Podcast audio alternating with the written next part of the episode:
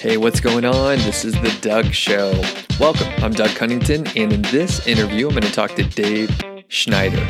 Dave's an old friend of mine, and he recently sold his SaaS company, that's software as a service, Ninja Outreach. So I bet a lot of you listening may have heard of Ninja Outreach, which is basically influencer outreach software. And cool thing is, Dave and I were in a mastermind group back in the day, like roughly around the time that I was getting started online, like 2013, 2014, and Dave was getting started as well. So it's good to hear how, you know, he took a different path. He took a, you know, a, a different route to get to where he is now. And it, it was just cool catching up with him. He started doing a travel blog, and that's initially when we met. And he made some mistakes over time, like we all do. So he shares a lot of those. And we talk about a few other things, like how he stays motivated and some of the projects he's working on now. This interview is kind of interesting to me because, you know, number one, Dave's a friend of mine and I have known him since I got started. But Dave and I also met in person uh, at least a couple times. I can't I can't remember what what was first, but we met in uh, in the like Boston area somewhere somewhere in Massachusetts up there. Uh, my wife and I and uh, Brody, our old dog at the time, he and I. he being Dave, we met up at, at a bar. Um, he was just a couple towns over. Um, had a couple had a couple beers there, as I like to do, and um, I think we we walked our dogs together too. I think we met at a park and walked around, and, and my wife Elizabeth joined us as well. So it was cool catching up. And um, Dave and I actually worked on a couple projects together as well, or at least one project that it was like a side project that we like basically you know, we quit. I'll, I'll put a link to that story um, in the description. So if you're interested in hearing about that, uh, let me know. Actually, I could probably get Dave back on uh, the line and we could just talk about that as well. But so we met one time in, in uh, the Boston area, and then another time we met as he and his now wife were they were traveling through the Atlanta area so they were driving through Georgia. Um, they're big travelers, um, and especially during that that period of their lives, they were traveling a ton. So they were they were kind of going through the general area that we were at. So he's he and his uh, girlfriend stopped by, girlfriend at the time, wife now, and they uh, they stopped for lunch. So we chatted, and I think they came over for a couple hours um, to maybe like you know catch up on some work uh, in in the home office there. So anyway, let's get to the interview now that I'm rambling on and on. And uh, thanks a lot, Dave. Everyone, be sure to check out uh, Dave's current projects now, which are uh, like you can get to them at daveschneider.me, lesschurn.io, and growthpros.io. So those are a few links, and you can get to them in the description.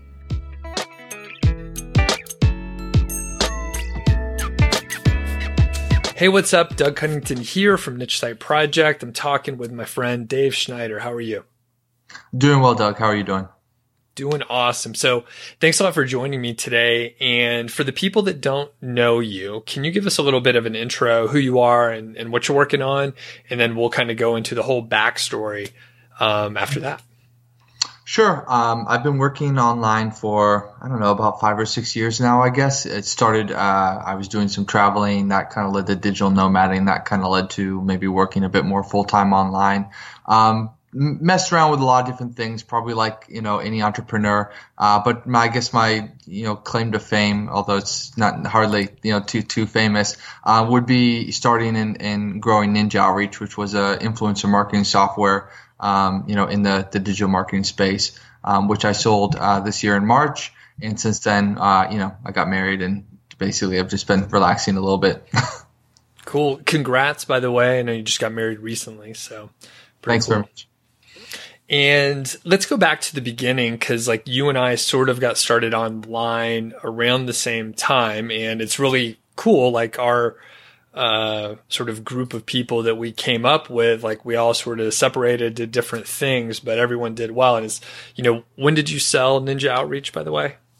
It was March of this year, 2018. Okay, cool. So you worked on that for a while. You sold it, and but you came from like a lot of people getting started. I know like Pat Flynn started with like um, like affiliate marketing and, and some smaller sites, and I think like uh, Mark Manson and a couple other like big names started with like niche sites essentially. So tell us how you kind of found your way into the travel area and then that sort of thing. Yeah, uh, so I'm kind of going back to 2012, and technically even before that, but you have to start somewhere. And basically, my you know my now wife and I had agreed that uh, we wanted to go traveling, you know, backpacker style, kind of quit our jobs, save up some money, go to Asia, and just kind of uh, go do that for like a year. Um, and a year, you know, the plan at least uh, became two pretty quickly.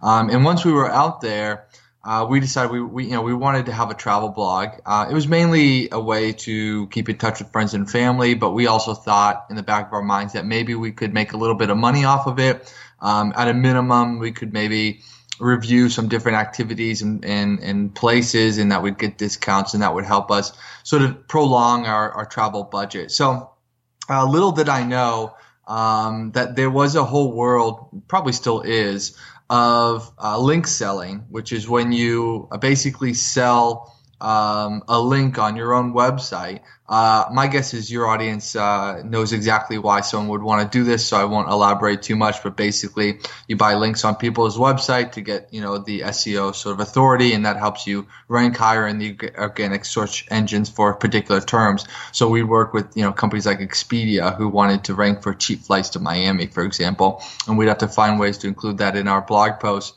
Um, and that was uh, that was our first sort of um, introduction into you know online marketing, so to speak, working you know online where somebody's kind of paying you and you're doing the whole thing from your laptop. Um, and we did that for years. I mean, we did that for um, probably like two or so years.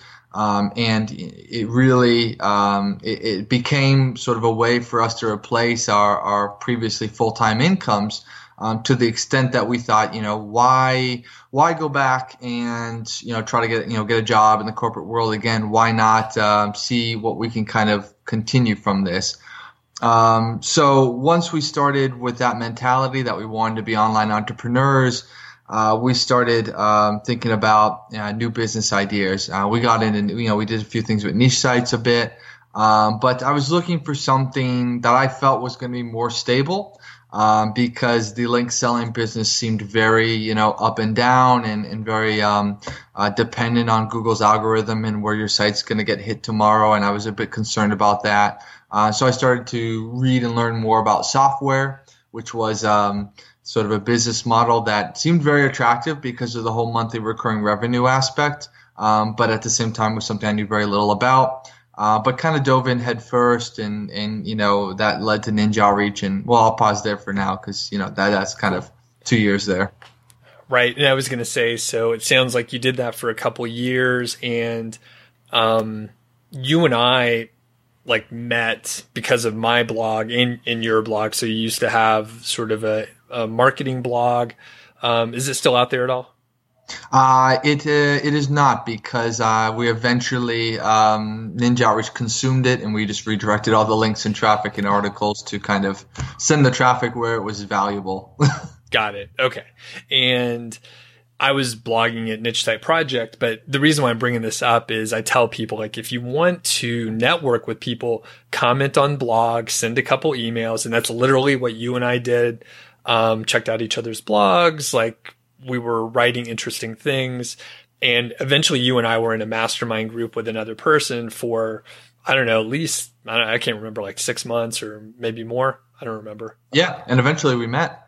Yeah, like, we've met uh, a couple of times, right? yeah, like I was passing through the Boston area, and then once you were coming through Atlanta. So yeah, we've hung out a couple of times, which is cool. I haven't met many people online, so either. Um, so so yeah, like comment on blogs because not many people do, and then send some emails, and you may develop some like multi-year long relationship, something like that. So cool. And I remember when you were getting started with Ninja Outreach, and you know, I was like, I don't know, it sounds so complicated, and then like you, you went for it, right? So how did you get involved initially with Ninja Outreach? Did you, I mean, you obviously saw the need because you knew about guest posting and link building, but like you don't know software. So how'd you do it? Yeah, it was, um, it was tricky. Uh, you know, one one thing was uh, basically so influencer marketing was uh, you know how do you work with uh, bloggers and influencers to kind of um, um, you know, build relationships and, and promote your brand. Uh, originally, what I was thinking was, you know, more like content promotion because, like you said, we were blogging, and I was thinking, you know, how can we kind of get our content out there and maybe get it maybe automatically posted in different forums and communities and and you know the, the up, uh, upvote sites and things like that. I started pitching that idea to you know a couple other bloggers to see if they might be interested in it and they said that they thought it was okay of an idea, but that they were more interested in some sort of influencer marketing software. Um, and I remember two like very prominent bloggers had said something like that. One was Brian Dean, and the other was Matthew Barby. And you know th- those two inputs uh, was sort of the impetus to think about influencer marketing. Um, and uh, you know what was going on in that space. It, it, was and still is like pretty hot. And um, basically, there was some other software at the time uh, guys like InkyBee and BuzzStream, who, you know, most of which are still around, that had a bit of a, a, foothold in the space, but it didn't seem like anybody was really dominating it. So I started thinking about um, what that software could look like, what you know, what features should it had, and, and sort of how could you know maybe I try to make it work. Unfortunately, I, I didn't know any coding, and, and still really don't. Um, and that was you know the first big hurdle, and that's you you know often the one that kind of um, uh, kind of prevents most people from making the the leap in the software.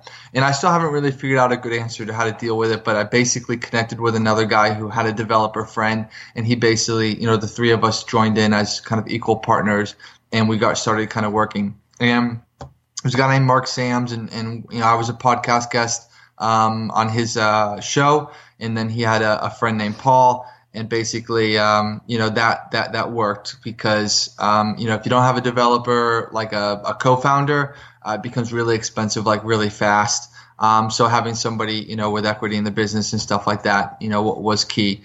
And basically, you know, we started mapping out the MVP. We started trying to get the word out. Um, you know, asking people. Um, were they happy with the software that they had available to them? You know, trying to figure out who was using the competitors and, and sort of um, maybe who wasn't the happiest customer and things like that. And I don't know if um, I, I don't know if it was easier then than it is now. Uh, lately, I've I've also you know done some things with software, and I I feel like maybe four or five years ago, people were a little bit more I don't know, accessible with email and maybe a little bit more uh, willing to meet and talk and chat about things. Maybe they just hadn't been quite like bombarded as they have in the last couple of years by you know, a lot of sales pitches.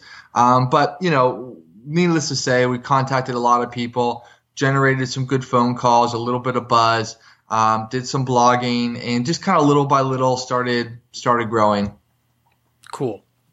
And with the partnership, right, especially with three people, how did you structure that from like a business standpoint? And did you know, like, did you meet those guys beforehand before you started, you know, transacting and stuff?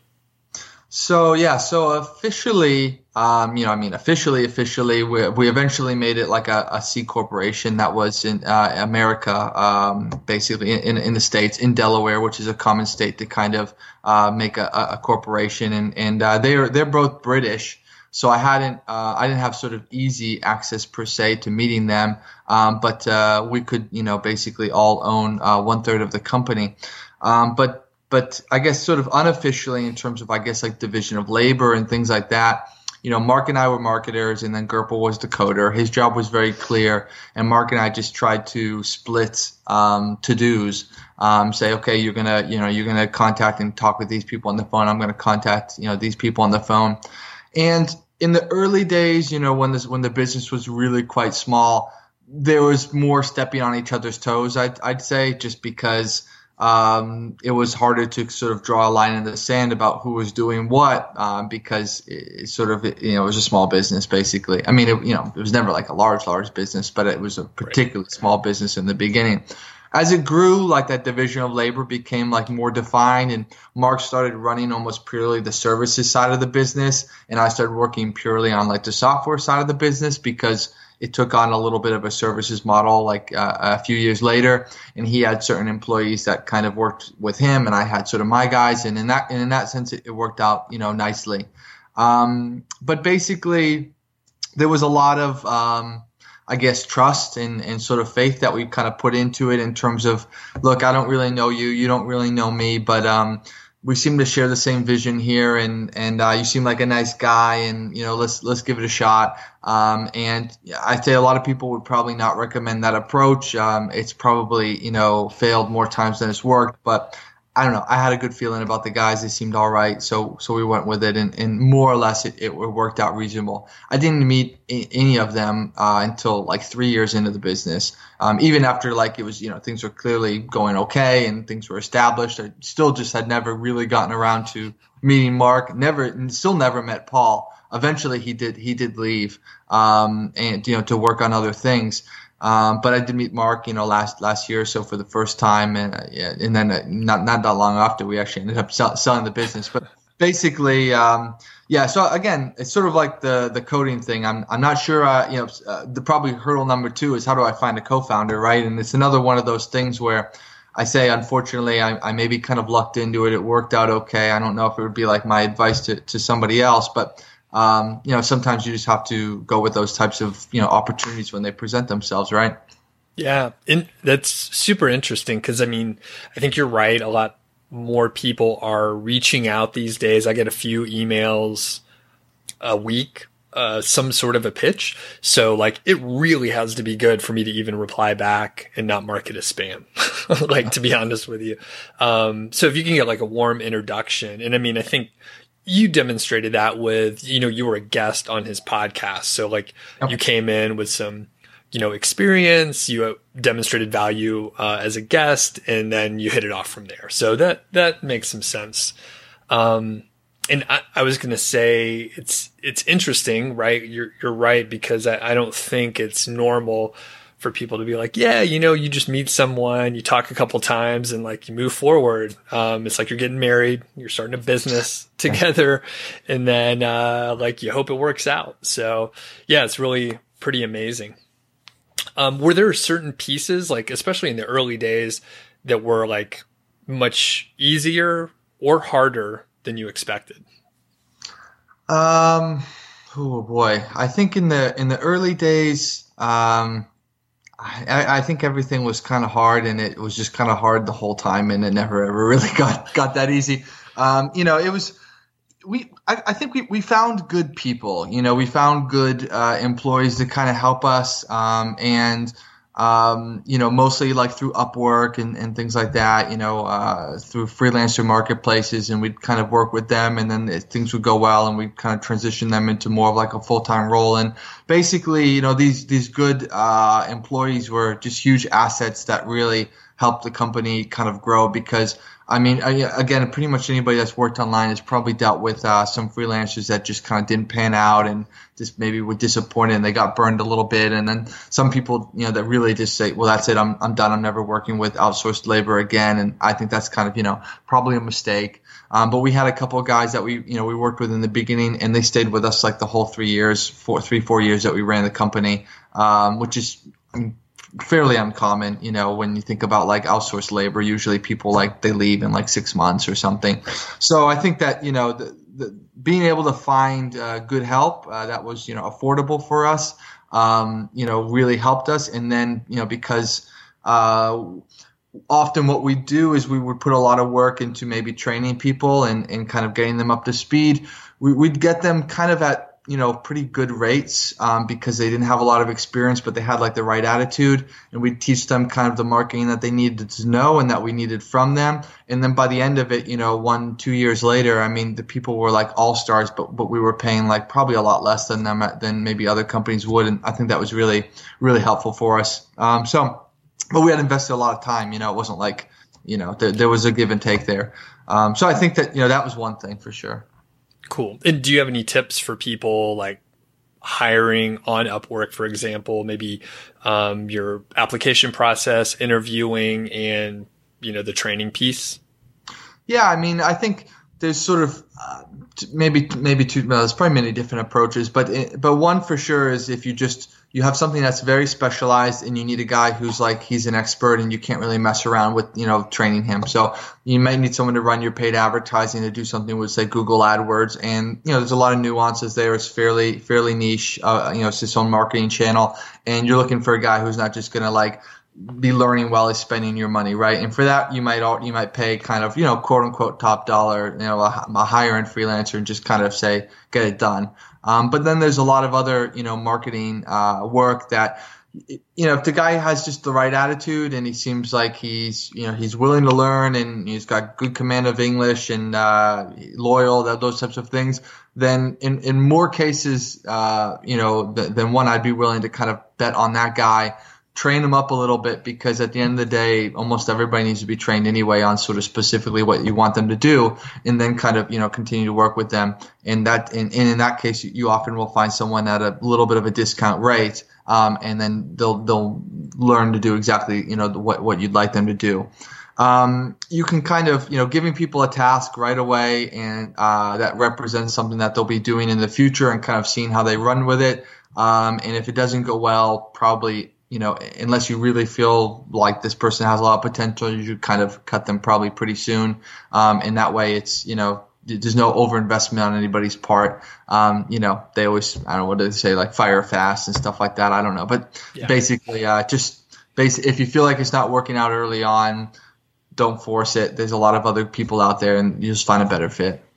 Yeah, and I've seen a lot of people will come up with an excuse and you're like, okay, let it slide. But usually it's like three or so. Like there's mm. always something else and it's very rare. Like I'll give someone like one, one chance. But if it's like habitual, there's just too many people out there that want to work hard and yeah. are not going to be late. So yeah, yeah, I agree. Um, so are there any people that like, I guess looking back then and e- even now that inspire you and you're like looking up to and you're like I, I like that path that they are on. Yeah i mean uh i mean one there there is not a person per se that i like follow sort of everything they do but there are certain people that i i kind of look at and i go you know that looks like pretty neat. Like Spencer Haws you know i think is this you know one of those guys that just uh I don't seems to sort of kill it with everything he does. Right. I mean, I, I know that must not really be the case. He's probably had his, his share of failures like everybody else, but uh, I don't know. Everything from him is like, I started this niche site like four weeks ago and bam, sold it for six figures. And it's like that type of thing. But I, I just like that. Um, seems like a down to earth, nice guy. Um, you know, sort of, uh, he's always working on a lot of different, you know, projects and, and things like that he's not particularly flashy or salesy or markety, and you know he's with all due respect, in my opinion, sort of an average writer. Uh, but he kind of just yeah he does a good job, and uh, he, he, he's very transparent and honest with his with his audience. Um, and he, he, you know, he appears to, to do very well on a lot of different projects and is always trying to try different things. And so he, he's a guy I've like o- over the years, I've probably kind of followed a lot of his stuff more than others even though you know, yeah, he does um, you know a, a, lot more with sort of niche sites and affiliate sites and stuff like that, which is not as, as strong of an area for me, but still always interesting. Cool. Anyone else you can think of? Or? Um, I don't know. There's a lot of guys I've I think I've just kind of I, I I've sort of seen a little bit uh, from, from here and there, but uh, but yeah, I mean um, Sujan Patel from from Mailshake is another one that he's a little bit uh, more dedicated in the software space, and he has Mailshake, and he has some other ones. And it, you know, I've, I've talked with him on the phone a couple of times because he was doing Mailshake when I was doing Ninja Outreach, and you know, the two are kind of like competitors, but you know, it's everybody's okay with each other. And mm-hmm. again, always found him, despite the fact that like our companies could reasonably have overlap in terms of customers be a very nice guy, be very willing to help, um, you know, transparent and honest, and also seems to just kind of uh, just be like a really great entrepreneur, and and, and you know uh, has a you know a lot of projects, seems to do very well, and he's also doing a lot of updates like personal like challenges, sort of like biohacking type stuff, mm-hmm. like fasting for days and things like that. It's always really interesting. Cool. Yeah, I don't, I don't follow him much. I need to check that out. You said Sujan Patel. Yeah, it's uh, it's Neil Patel's cousin. Okay. Yeah. Gotcha. I was gonna say I was like I heard the name before, so I yeah, guess that's why. Gotcha. You'll see them everywhere now. yeah, no kidding. Um, okay, so I've made like so many mistakes like on my journey, um, and I continue to make mistakes, like bigger ones as I go on. So, do you have any to share that we can learn from? Yeah, I mean, it's sort of there's so many I guess to choose from, and, and a lot of them, um, you know, you don't you don't really know, and you know, unfortunately, uh, until you find out. And some of them are, you know, sort of very specific, um, but they probably uh, connect to a larger problem. So, for example, you know, early on um, with um, Ninja Outreach, we made some killer mistakes, and I don't even know how we ever got out of it, but surely it, it cost us a lot of money. And one of them was that um, the application was desktop only uh, only for Windows, not even for Mac. So and um, also used only PayPal, uh, so it couldn't accept credit cards. And it was like like three very killer things um, that we did right away. And I have to say that like at the time, I thought. Okay, I, I I mostly use desktop. I don't use you know um, I I'm okay with not using a cloud app, and uh, I also use Windows. So okay, I don't you know, who uses Macs and um, I, you know, I have a PayPal account, so what's the big deal? And you know, very quickly, the the your audience will let you know that you, you've made a huge blunder, and they say desktop, like, what are you guys thinking? You know, it's, it's 2014, you know, and uh, Windows only, like we use Mac, and uh, sorry, but PayPal doesn't work in this country. Like, can I use my credit card? Or like the business doesn't have a PayPal account or whatever it is, and these blunders, um, you know, so they're sort of like specific from a bit of a technical perspective, but they really relate to just not really, I guess, either paying attention or researching your customer base or your uh, potential customer base early on. Um, I don't even really know how we kind of um, determined that it would be okay to have a, a, Windows only app. I think we looked on Wikipedia and we saw that like Windows had 90% of the market share or something, uh, which maybe is true. I'm not saying that stat is wrong, but in our market, it was certainly like a 50 50 split. And it was like every other person that signed up said, oh, how do I download this for Mac? And it just didn't work. And then similar with PayPal, just another one of those things that at that time, this was years ago, but Stripe still existed, and they were they were the the, the go to payment processor for software. And basically, if we had even just put in a, a, a modicum of effort to ask another software entrepreneur what payment processor are you using or ask some of our customers and any any of this you know would have saved us uh, a, a, lot of a lot of headache and unfortunately once you start to commit to these certain things um, the act of kind of undoing it or reversing it is is uh it's you know it's really hard. In fact even years later we we sort of offered both PayPal and Stripe uh, because you know we already had PayPal integrated so why not? And then you know we added Stripe. Um, and while that might seem like a fine solution to kind of offer both, um, it, it, it, always made the analytics really difficult because people were, you know, they were stored in different, you know, uh, backends and how do you track the conversions and, and, and then you'd have uh, tools like Baremetrics that would only integrate with Stripe and not PayPal, so they'd only be capturing like a percentage of the customer base, and it was really unfortunate, you know. And those so those types of things, I think, um, you know, they represent the larger thing. Like I said, you know, you have to kind of pay attention to your customer base. And if you don't know, ask another entrepreneur who's doing, you know, software or niche sites or whatever it is, who's one to two years ahead of you and be like, Hey man, like, I'm sure you came across this question. Like, what payment processor should you use? What did you use and why? And, um, the answer will, you know, it'll be very clear. Right. That's, I totally forgot. I, I remember now, Dave, like, you were like, Hey, you want to try the software. I'm like, I use a Mac. Like, I don't, yes. I don't yes. know what do you, what are you doing? That's crazy. So it, and then it was only after you guys migrated over that I was able to like test it out and whatever, yeah. like help you out then. so yeah, exactly. Damn. So I guess the main lesson there, ask people that are ahead of you. They probably know a little bit more. And yeah. Okay. Interesting. Now, I know you signed like uh, an NDA and stuff selling the site, but can you share like just sort of like um, the scope or how big Ninja Outreach was when you sold it, just to give us some reference point? Sure. Uh, I, th- I think at the time we were like around 20 or so employees. Um, you know, most of them were, were around full time. You know, there was maybe a couple part timers. I think we had, you know, uh, four or so developers and um, basically, you know, uh, certainly hundreds of customers. So we were around that size. Okay, cool. And people can extrapolate or make assumptions based on that. But thanks for sharing. I totally understand. um, so, what are you working on now? So after um, selling the business in March, um, you know, it's sort of a weird sort of feeling, I guess, uh, where you all of a sudden like uh, ninety uh, percent of your responsibility is sort of removed, and you're not exactly sure like what to do with your time. And um, I guess the advice I'd give to anybody who might be in a similar situation is, uh, you know, just see if there's anybody maybe you can try to help because you know, if you're working on a business or a startup, uh, you've probably asked for your share of, of handouts and help, uh, you know, in the last couple of years. I know that I had, and I, I felt like it was kind of time to kind of give back a little bit.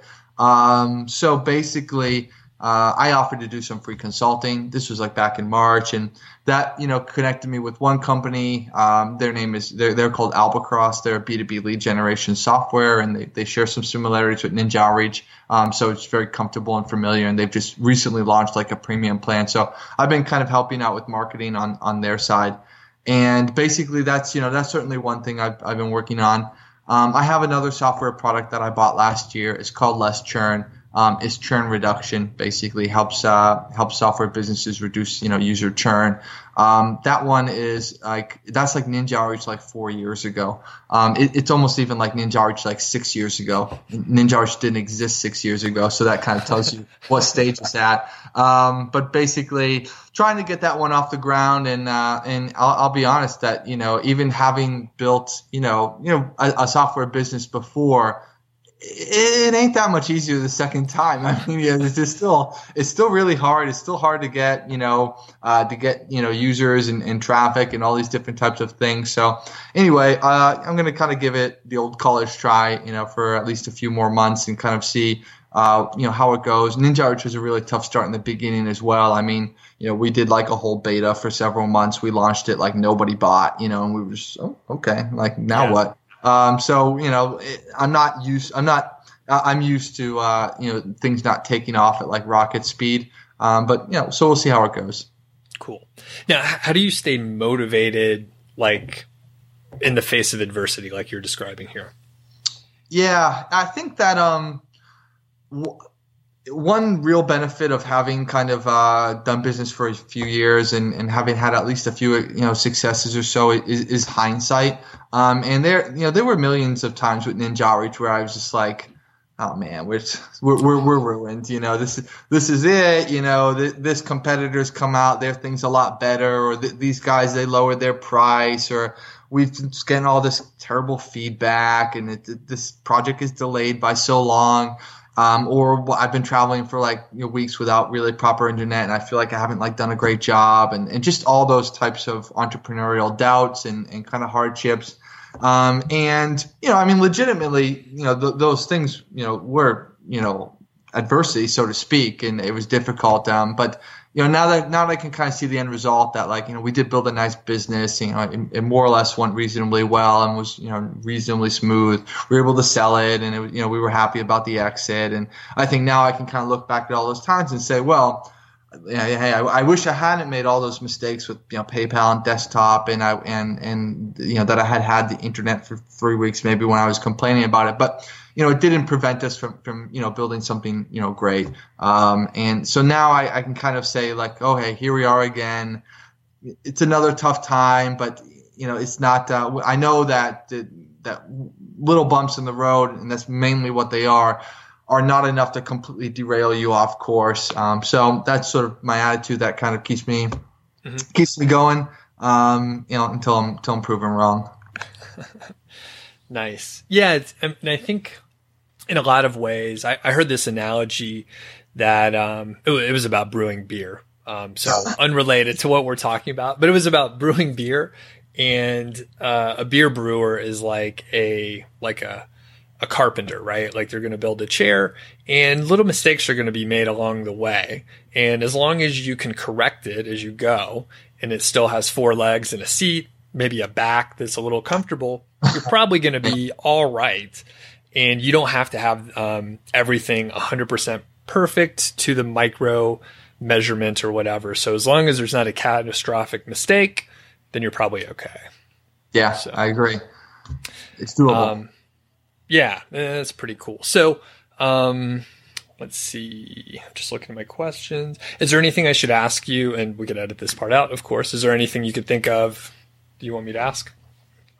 Um, no, I think that's you know this covers the general story you know, fairly well. Yeah, I can't okay. think of any other questions. Okay. Oh, I thought of one other. Um, sure. So a lot of people may be thinking, uh, Dave, you you built this company. You look kind of you know sort of younger. You got a full head of hair, you know, um, and everything. But um, you were traveling during this time, so people with um, kids and, and families and maybe a full time job, they may be thinking, oh, you had it easy. You could put in 60 hours a week, but you were sure. traveling across the world, right, during this four year period. Exactly. So where, would you go? Can you tell us a little about some of that stuff, some highlights of your travels? Yeah, sure. So I mean, basically, I mean, you know, we were travelers before we were entrepreneurs, right? And and for better or for worse, we kind of um, always try to manage both lives, uh, which is is difficult. Uh, well, okay, I, I mean, it is difficult. I know it's uh, travel, you're going to whatever exotic places and stuff like that. But I, I, mean, I think anybody that knows that, that dichotomy of having, you know, multiple responsibilities and that feeling of maybe you're not always doing the best job in both places. It was like that with travel as well. Um, you know, maybe it's not like kids, like you can't just, you know, you could kind of stop it any day if you wanted to. But, you know, uh, regardless, um, it, it, did, it was sort of uh, tricky in, in, in that sense. Um, you know, but I don't. I certainly don't regret it because we did get to see a lot of amazing things. We went to probably like sixty plus countries or so in the last four years. Um, basically all the continents except for Antarctica.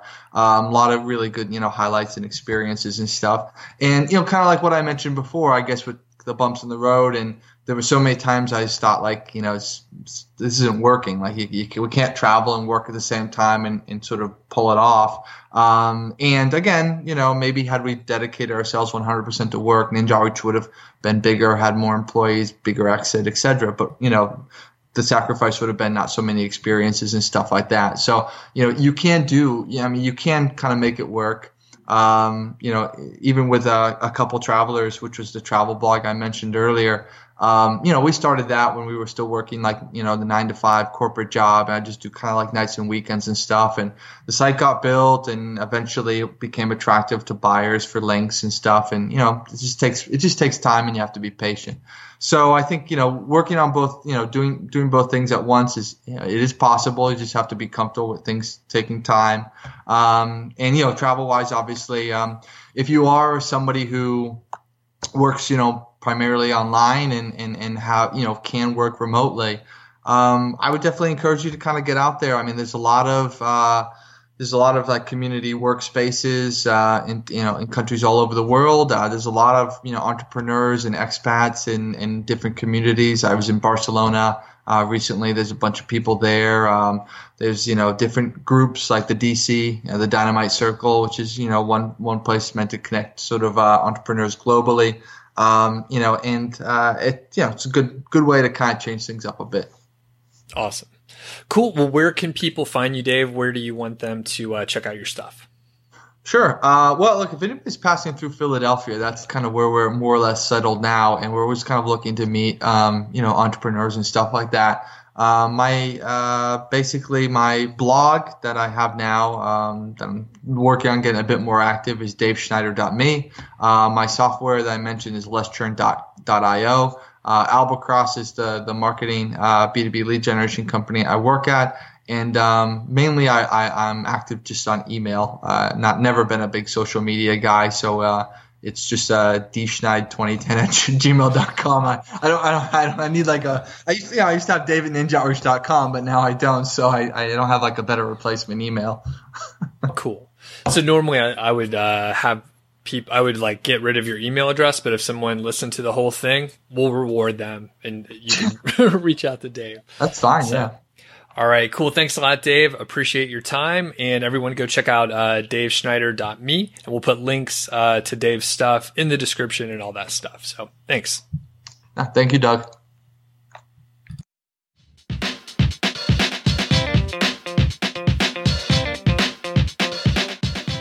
All right. Thanks a lot for joining me on The Doug Show. I really do appreciate you taking the time. If you're not subscribed, please consider subscribing. I have a ton of other episodes out there covering lots of different topics. Sometimes I just tell stories. If you are a long-time listener, I appreciate you too. If you haven't left a review, that is awesome because now you have an opportunity to leave a review, and that would be totally cool, and I would really appreciate it. If you're looking to get started with affiliate marketing or making money online or anything like that, you should go over to nichesiteproject.com. That is my blog. Once you're over there, you just click the green button, enter your name and email address, and then I'll send you a bunch of cool stuff. I'll send you templates, some motivational emails, and I think there's probably just some random emails that I send out there also. So we'll catch you next time on The Doug Show. Thanks.